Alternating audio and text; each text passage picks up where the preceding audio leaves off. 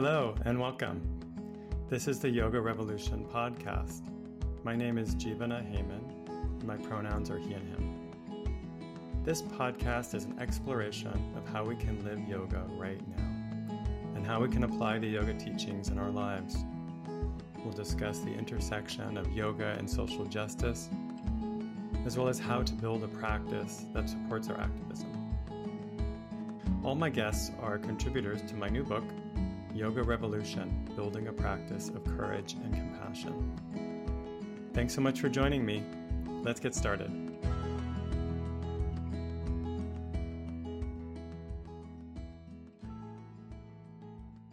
Hi, everyone. It's Jiva, and I'm back with another episode of Yoga Revolution podcast. And today, my special guest is Meilai Swan. Hi. Hey, Jivana. Hi, how are you? I'm good. Lovely to be here with you. Yes, thank you so much. Um, all right, let me introduce you more formally and then we can talk. I, I wanted to share a bit about your um, background. So, Meilai Swan, born on the unceded Indigenous lands of Australia. Um, you're the founder of the social enterprise yoga school, Yoga for Humankind, offering specialized trainings in trauma informed yoga and embodied social change, dedicated to the paths of yoga, meditation, and community practice for over 20 years. Meilai Swan's approach to yoga is deeply embodied, inclusive, and inquiry based. She's an experienced yoga teacher, trainer, and certified embodied flow facilitator with a professional background in music, community development, and social work. You specialize in trauma informed yoga and social justice, somatics, and nada yoga, sound and mantra. And you're passionate about building community and making the richness and depth of the yoga teachings and practices accessible, relevant, and empowering for every body, heart, and mind. And I can link to your website uh, in the show notes. How is that? Thank you. so it's always weird hearing your own bio being read out to you. I know. It's kind of funny. I enjoy it though. I enjoy reading people's bios so they can hear about themselves. So thank you. Thanks for joining me today. And you're in Australia right now, is that right? I am. I'm on the lands of the Arakwal and people in the Bundjalung Nation, otherwise known as the area of Byron Bay, Byron um, which has become insta famous for all of the wrong reasons. yeah. But it's a beautiful, beautiful place, and the land is very magical. Yeah. Yeah, Byron Bay. I mean, I actually was supposed to come, you know, then COVID happened, but I was on the, I had a plan to come teach in Australia and then got canceled. And my friend Maria Kirsten, you know, who passed away, she lived in that area, I believe. Mm-hmm. Did you know her? No, I didn't know, know, her. You didn't know her? Yeah. Oh, okay. Oh, we look forward to welcoming you at some point. uh, someday. oh, yeah. Well, so the way I've um, been doing these podcasts is I've asked each of the contributors to read the section that they wrote for the book. I wonder if you could do that. I can do Could you that. read that for us? Yeah, for okay. Sure. Thanks. And I'll start with the question that you asked too. How does yoga practice support your service and social justice work? Um, and for me, yoga is not just in support of, but it's at the heart of my service and social justice work. In my late teens, I had some profound experiences of interconnectedness and compassion through the practices of meditation and yoga. These experiences birthed a deep fire to be of service through love to care deeply for each other and our Earth. This shifted me from studying astrophysics to a 20 year plus path of service through spiritual practice and teaching, community and social justice work. These threads have eventually woven together into what I share today embodied trauma informed yoga and social justice education. My own practice has been both the fire and the water throughout. It's been a path of great personal transformation and healing, and has nourished me along the way with inner guidance, resilience, courage, and a strong ethical foundation. Yoga is truly my ground, my compass, my service, and my joy. Oh, thank you. It's so beautiful. And I'm so glad we get to talk about it because ever since you sent this to me, I've had lots of questions for you. two main things, and I we could talk about them one at a time. But I'm I'm really curious about some of those experiences you mentioned in the beginning. Uh, you talk about profound experiences of interconnectedness, and I don't know how much you can share about that, but I'd love to know. Yeah. And of course, I want to know about astrophysics too. So, just so you know. I know it's odd, isn't it? I I mean, just to touch briefly on that one, it's like I wanted to study astrophysics, and then through you know the path of yoga, I'm like, I'm an astrophysicist on the inside. That's way better than Ah, a mathematician.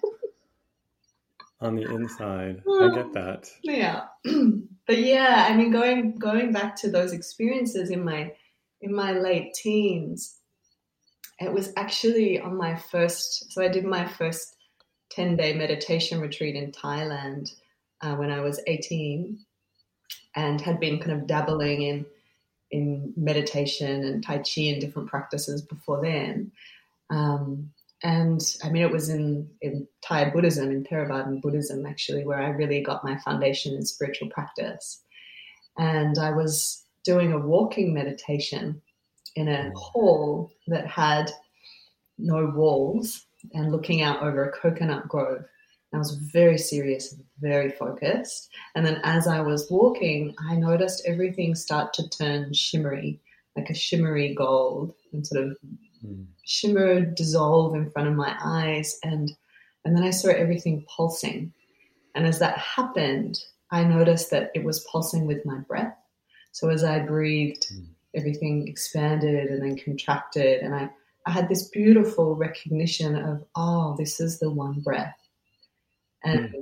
the most profound experience of you know, oneness, which is often a word I shy away from, but that, you know, but deep interconnectedness and wow. And, and at the same time, this insight dropped in that this life, like this human form, this human body, and all of our senses, and then the you know apparent world with all of the sense objects, that they're the perfect manifestation of life in order to experience itself. Mm. And from that place, that I mean, that's obviously stayed with me for my whole life. But from that recognition, I mean, it's kind of the cliche, but it's the point in a way of yoga is once you recognize your interconnectedness with all of life and the source of all of life, you can't help but find compassion and feel compassion. Mm. Yeah, so that that's that's the that's the experience I was alluding to there. I love that. Thank you for sharing. And you shared it so clearly. I could just visualize it in my mind. You know, it's so powerful. It's almost, sometimes I think, um, I used to have, I used to want those experiences. I had some similar, maybe not quite like that, but, um, and I used to seek them out. And then I, it occurred to me at some point that I'm having them all the time, that this reality this reality is amazing it's magical and like if we just see it that way um, we could have we could feel that way all the time i guess is what i mean with that with those eyes Yeah, yeah, and then that's the practice, isn't it? it's like you have the insights, the moments of revelation, and then it's the practice of embodying it in moment to moment. yeah exactly so maybe share maybe you could share more about well i guess i want to go back to astrophysics first before we go into your work because i'm i love I, i'd love to hear more about your work on trauma informed teaching is really interesting to me um, but astrophysics is that the study of space and i mean what is that? I don't even know what it is. It's the, I- I mean, it's I'm the a- study of the structure and form of the universe. yeah.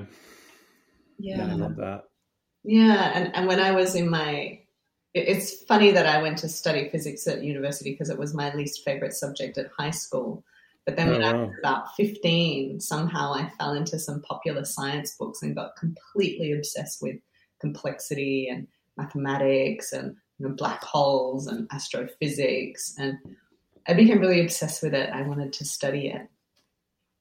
But it all got undone by studying I was studying mathematics and physics and philosophy and linguistics alongside each other, and I studied a subject in the in Buddhist philosophy, and it turned everything upside down because I felt like I Mm. home and yeah, That's so amazing. Yeah, and, and actually in my new in my book that we're talking about, I I refer to a study of the similarities between structures in space and the brain, the neur- mm-hmm. neurons, I guess, and the way they connect with each other, and the way that um, galaxy clusters are connected. There's almost, I mean, visually, it's almost looks almost exactly the same. It's pretty incredible. Yeah, I I love actually how you know physicists understanding so much about the structure of the universe, but when they get to consciousness, they don't know what to do. Mm. oh, it reminds me in one of like when I'm teaching on the yoga of sound and looking at the Big Bang. There's this cute video from this from the 60s, and you know, where they sent the space probe out into space and they discovered cosmic background radiation, and mm. they turned it into a single sound frequency. And the video, that's you know, it's called the sound of the Big Bang. Um, oh. And it's it's great because I use it to sort of demonstrate Om as well. But at the end, they're like, but how do we really listen to the sound of the universe? You know, how do we? And I always think it's so funny because from that moment, I'm just like, you know, as a yogi, you're like, yeah, you listen by, you know, going in to your own consciousness. And instead in the video, they go into this explanation about the technology of the space probe. oh, it's great.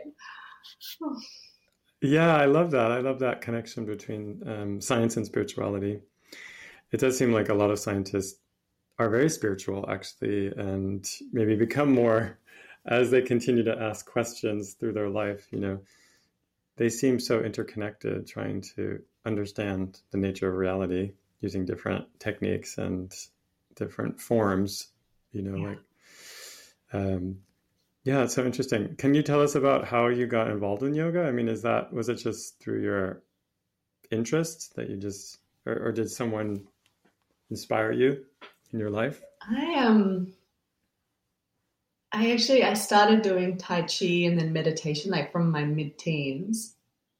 And I was I'd done bits and pieces of yoga. So we you know in that first meditation retreat I did there was yoga there and you know I was an activist from pretty early on so I'd be going to different activist things and you know camping out and there'd be yoga, you know, people would offer yoga. And so it was around me and I avoided it because I was like, no, everybody's doing yoga. This is back in the late 90s. Everybody's doing yoga. I don't want to do it because, of course, I wanted to be doing something different from everybody else. Um, so I actually avoided it for years. And then in my early 20, I think I was about 21, 21, 22, I had a from doing a lot of meditation. Like I really got into Tibetan Buddhist meditation. I was doing hours of meditation a day and reading all of the texts and and I had a breakdown. Like I had quite a serious, you know, mental emotional breakdown, which also I recognized at the time was a spiritual breakthrough. And there was something intuitive in me that knew I had to get into my body to ground because I really mm. wasn't okay um, you know, and that recognition, I'd been doing so much of my practice. I had a very strong mind, and I was doing so much of my practice in my mind and beating myself up.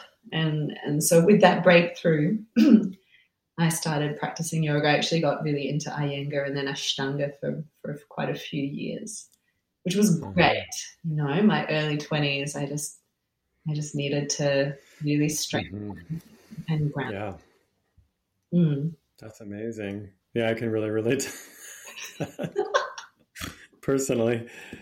Yeah, I um I'm more like it that that way too. Like I love to think and question and examine things and you know, just being being in the body is always more of a challenge. But that's so great about yoga, you know, we have this balance. You know, yeah. you can find the find the way that works for you individually. Any combination of these amazing practices. Yeah. Um, this is what I think is so amazing about yoga as well, because it's, you know, I mean, I guess the way that it's been adopted in the West has primarily been as a physical practice. But then when you get yeah. into the the breadth and the depth of yoga and all of the different lineages, there's actually such a complete practice. It's got, you know, it has the philosophy, it has all of the mindfulness and meditation, it's got the physical practices, the energetic practices, so, and the psychological tools and practices and insights as well. Right. Yeah. Yeah, and and actually, like you mentioned in your quote, um, has the ethical foundation, and I feel like it's so important um, in spirituality to have the ethical foundation. You know, we can easily go wrong ourselves and through our communities. You know, there can be so much there's so much abuse and um, I don't know, not just abuse, but just like mm, misdirected energy that can happen in yoga communities. And um, I, I I think a lot about how the practices raise energy and give us all this access to a lot of power and then if we aren't working on the mind through, well, with an ethical foundation and just through self awareness, then that energy and power is just exaggerating whatever is already there. You know, it's exaggerating the ego or whatever tendencies we have that are in the mind. So it feels like to do just the physical, I mean, and, and you know, I understand it's a great place to start. Like I, I love asana and I think starting with a strong physical practice is amazing. But if you if you keep going too far without bringing in that awareness and ethics, I think it can cause trouble. Yeah, absolutely. And and it's an interesting one too around the ethics of yoga because in a way this you know when I, like when I described that experience that I had early on um, you know that experience of that fundamental interconnectedness yeah. and the well of compassion that flows from there, or even understanding like how do we create harmony together. You know, looking at the way that life moves and nature mm-hmm. moves and how we want to be together. You know, that so much, so much of the harm that's caused comes from ignorance and wounding. Mm-hmm. And that, you know, how do we bring that all back into harmony and wholeness? From that direct experience. And of course, on the way, those ethical foundations, you know, the principles and the practices given to us in yoga and other traditions as well, they're like the ladder, you know, to sort of help you get there on the way. Yeah, I love that. It's beautiful.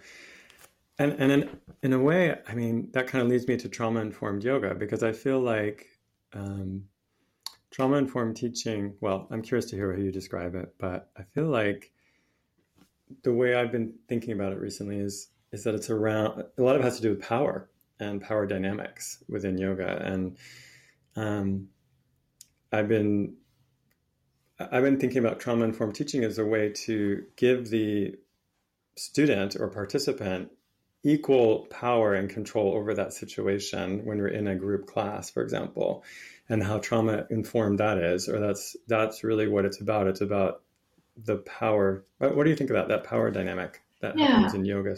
Absolutely, that's at the heart of it. And so when we understand what trauma is and how mm. it shows up, and I, you know, in a very very simple way, I think about trauma as disconnection of our fundamental relationships, our relationship with ourselves, our relationship with the world, with others, our relationship with spirit, you know, that sense of something greater. And that can happen in many, for many reasons and in many ways. It might be a traumatic experience that's really overwhelming and that we didn't have the support that we needed or the resilience to integrate it.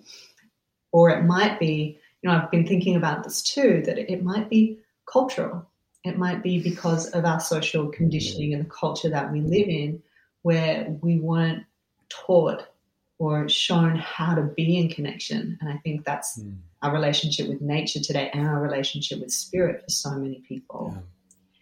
And then there's the social relationships, whether that's in hmm. family or broader social relationships. And perhaps someone was, you know, in terms of attachment, that early childhood, those early childhood relationships, someone may not have given been given the opportunity to learn how to be in connection.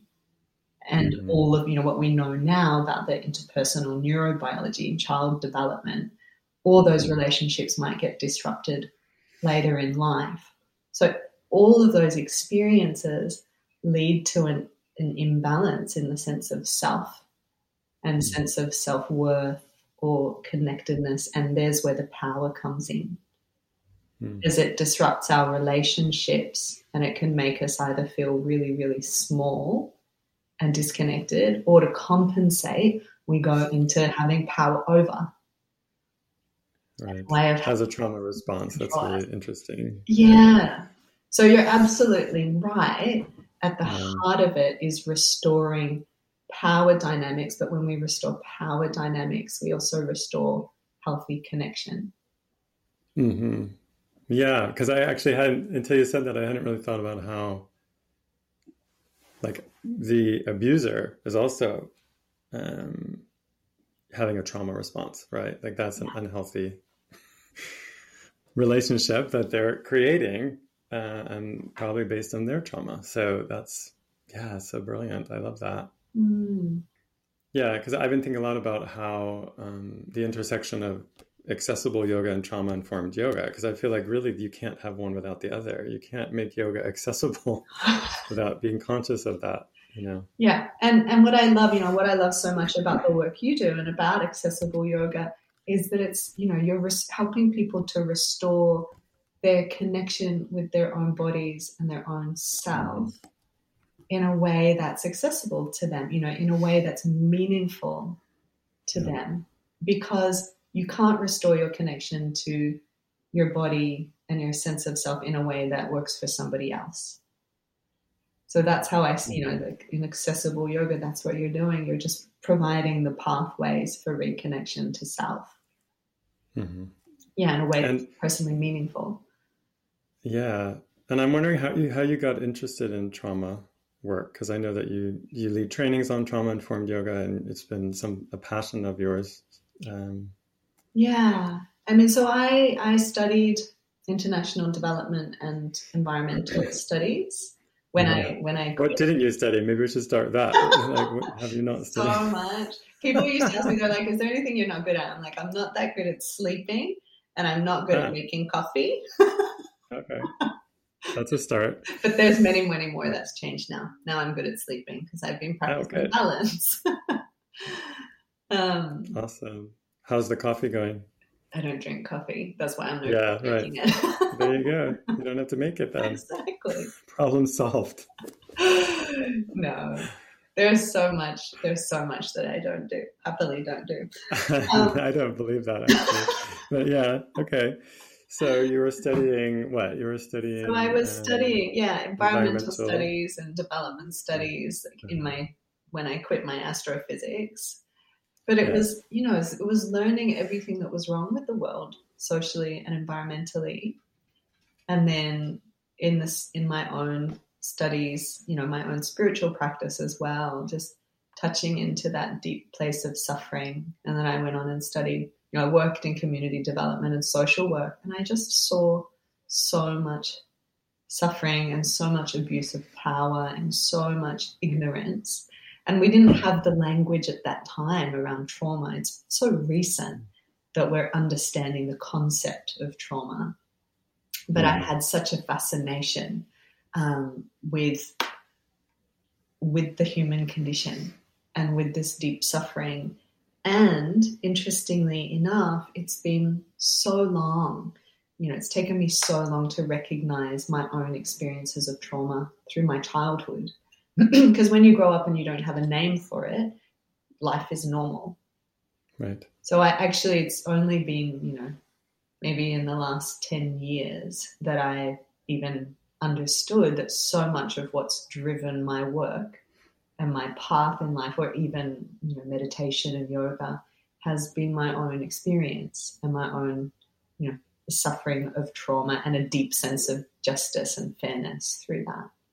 Yeah.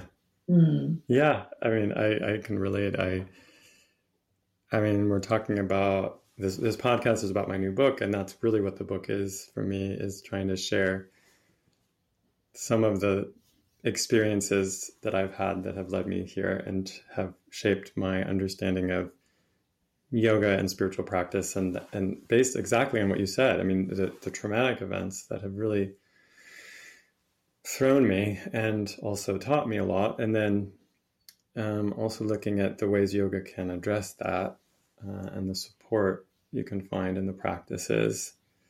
But it's it's a it's complex. I'll just say that it's complicated. Like people keep asking me to summarize this book, and it's like, well, it's really, I mean, it's a lot of things.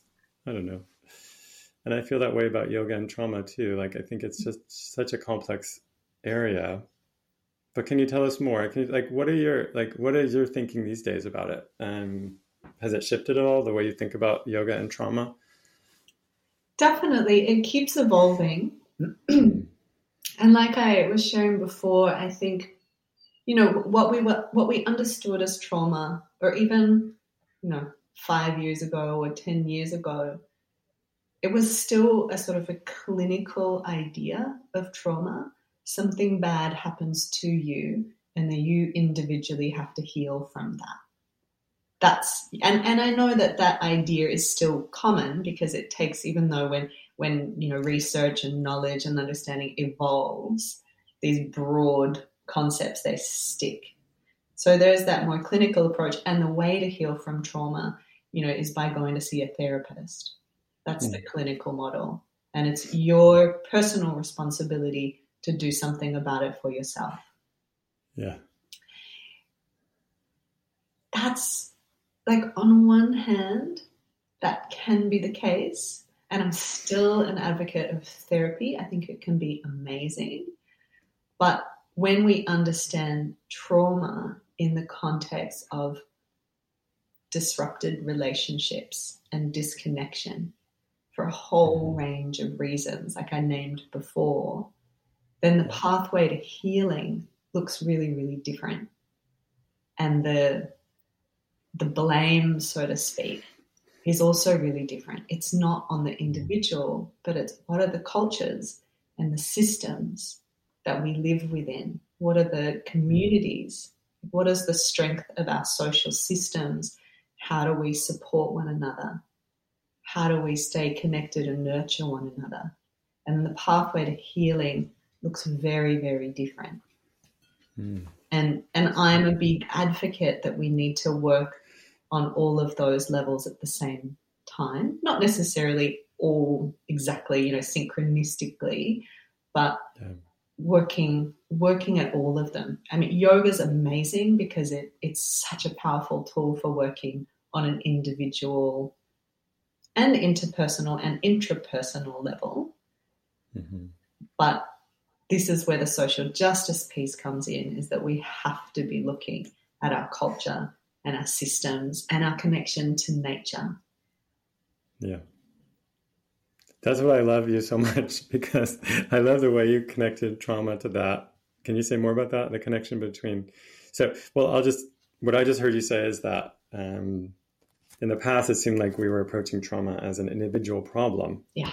And now you're saying we need to look at it maybe a bit more meta view. Like this is cultural problem, a global problem. Like there's bigger issues that are creating trauma, right? Yeah. And it's not just on us as individuals to fix ourselves, but rather to address the um, systemic issues.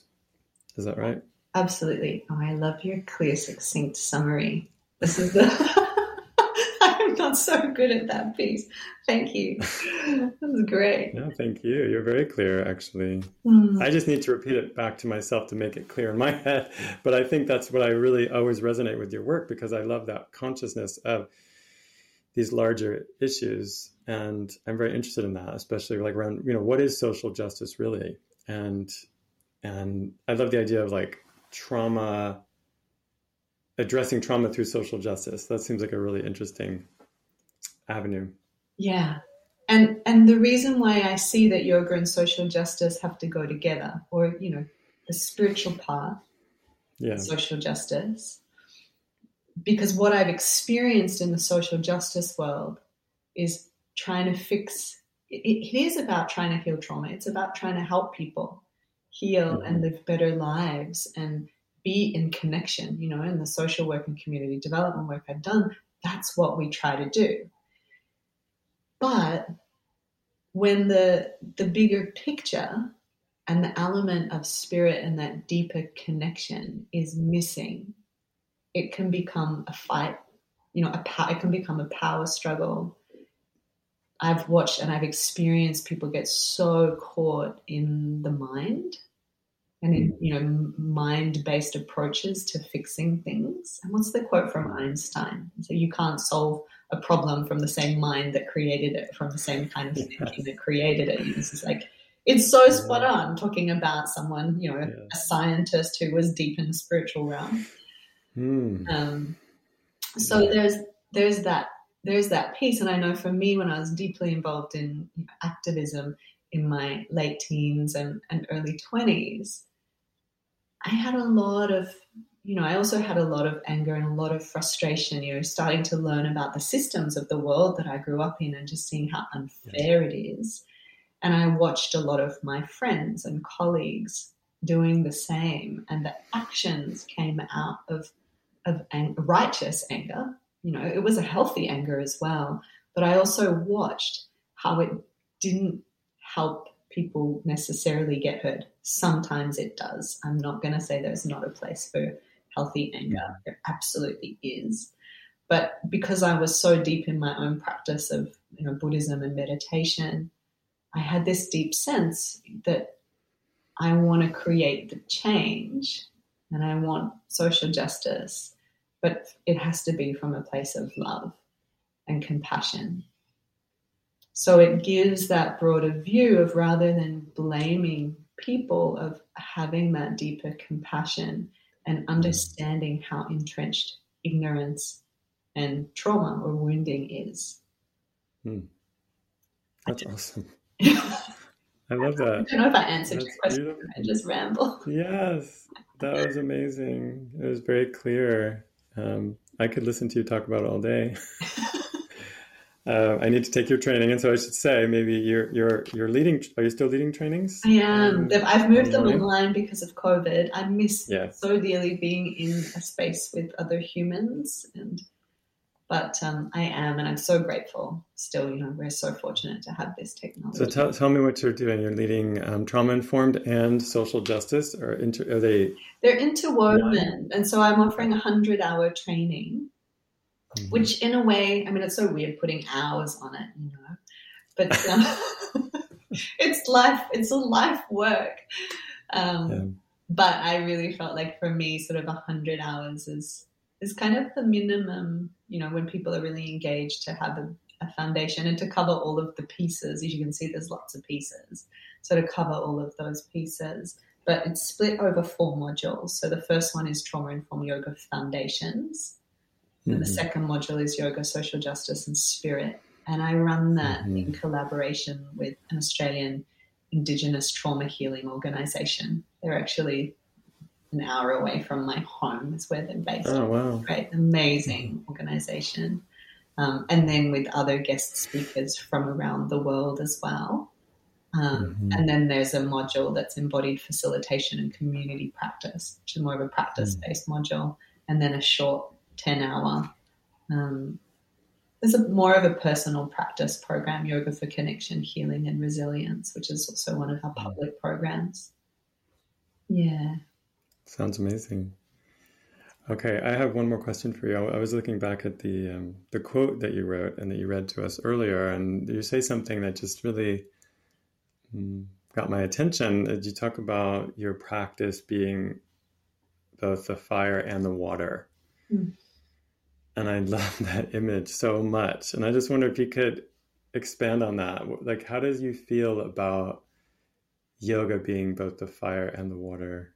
Yeah. Is that what you're saying? Your practice, maybe not yoga, but maybe because your practice might be bigger than that, but I don't know. It is bigger that. than that, but also the way I see yoga is that it's, you know, it's, yes, there's the, the support and the guidance and the tools given to us so generously from the lineages. But ultimately, yoga is your own practice of deep inquiry and deep inner listening. And so for me, yoga is the word that encompasses my practice, but it includes, I won't share some of the weird things that I've done, but it, includes. Okay it includes a lot. Um, but yoga, you know, it's kind of that's the that's the anchor.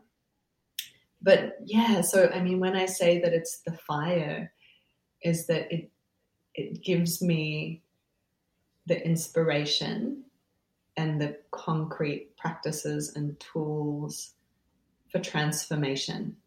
You know, really thinking about what's what's the element of fire, what's the nature of fire. It's both warmth and it's also transformation. Mm. You know, it's mm. it's fuel, it's the burning. Yeah. And that that's yeah. that's inherent in us as human beings at some point or another. Know that we come into manifestation, and at some point, there's the call to go home, there's the call to heal. And it comes as a fire more often than not. And so I know without without those practices, you know, sometimes we can get an inkling of I need to shift something, something needs to change. But without the anchor and the fire of a practice, often there's no fuel to, to really make it happen. Mm. Unless you're really lucky, and I have been many times, and then just completely had my ass kicked. okay. Kali, the goddess Kali, is my best friend. Uh-huh. She's kicked my ass so many times. Wow. You have to be careful, your friends. I know, right?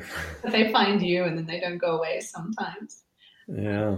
And and then the water, the water of it is that it's also the balm. It's the nourishment, mm-hmm. it's the soothing, it's the day to day, like that day to day nourishment. And when things mm-hmm. get, you know, when I've really been burnt in the fire, then I take refuge in my practice. Yeah. And maybe how my practice looks shifts. Um, you know, one of my practices recently, I've been working a lot actually with nature connection and working with the elements and working with prayer and working with Lakshmi. So doing a, a quite a dedicated practice with Lakshmi. Uh-huh. She's a better friend, I would say. Right. This is I'm finally learning. Don't just accept the friends that are put in your face, but also choose the ones that are really useful for you. Yes, I would think so. Abundance. Yeah. Yeah. That's amazing. Well, thank you. Is there anything else you want to share? No, I'm I'm just but now I'm in this space of I want to hear all your stories. well, you can read the book. It's all in there. well, not all, but amazing. So generous of you to put them into put it all into a book. Yeah, well, it was. It's funny, you know. It was such a joy, and I shouldn't say joy. It was a process, but enjoyable process to write. And I, you know, to me, that's a, a creative process, and so I realize in many ways I've already let it go. You know, like I had it, I had the experience of writing and editing and rewriting, and I'm kind of finished. And so now it's funny with this book out in the world, like now it's just more about what other people think. You know, like my part's finished pretty much. Yeah. And now it's just up to other people to see what they think. But I'd love to know what you think. I'd love to hear your thoughts when you get a chance to look at it. Um, you know, and my stories, I feel like they're very connected with yours, actually. That's why I'm just like, oh, I love these opportunities to drop in deeper and and I really I I love I love what you do and I really love how you offer you know of yourself into the world and with such mm. sincerity and with such humility and it's really rare so it's i'm also really honored to be part of your journey too in some small way oh. Yeah. thank you i appreciate that it's so sweet well i i love and admire you too and i am very grateful for your time and for being here and i'm sure all of our listeners have enjoyed hearing from you and some of your wisdom and like I said, I'll add, we can add in the show notes links to your trainings and your website so people can find out more about you and your amazing work. Uh, so thank you so much. Yeah. And I hope, you know, when you said it's like now it's up to what other people think about the book, what I hear yeah. is, you know, as we're sharing our stories, is that I really hope that people are so inspired by your book, you know, to really dive yeah. into their own stories and journeys in, in the way that you that you have. Thank you. And I actually like you're sharing your contribution to the book. Um, and there's about 15 or 16 others in the book. I feel like that was the point is to show that we each have our journey, but there's a connection there. And I and I just wanted to say that, you know, I think that's my hope. The reader does find something that they can connect with and, and resonate with um, through my story and with yours and with the other contributors. And so it's been fun to do this podcast as well and like have deeper conversations with each of you, you know, and hear a little more than that one paragraph. Um, so you can share more about your journey. And um, yeah, so thank you. Thanks yeah. so much for that, for being a part of it. Thanks, Jivana. Yeah. All right. Take care. Thanks. Thanks so much for listening and joining the conversation. Yoga is truly a revolutionary practice. Thanks for being here. If you haven't already, I would love for you to read my book, Yoga Revolution Building a Practice of Courage and Compassion. It's available wherever books are sold. Also, you can check out my website, jivanaheyman.com. There's some free classes on there and a meditation, and you can find out more about my upcoming trainings and other programs. Hope to see you next time. Thanks. Bye.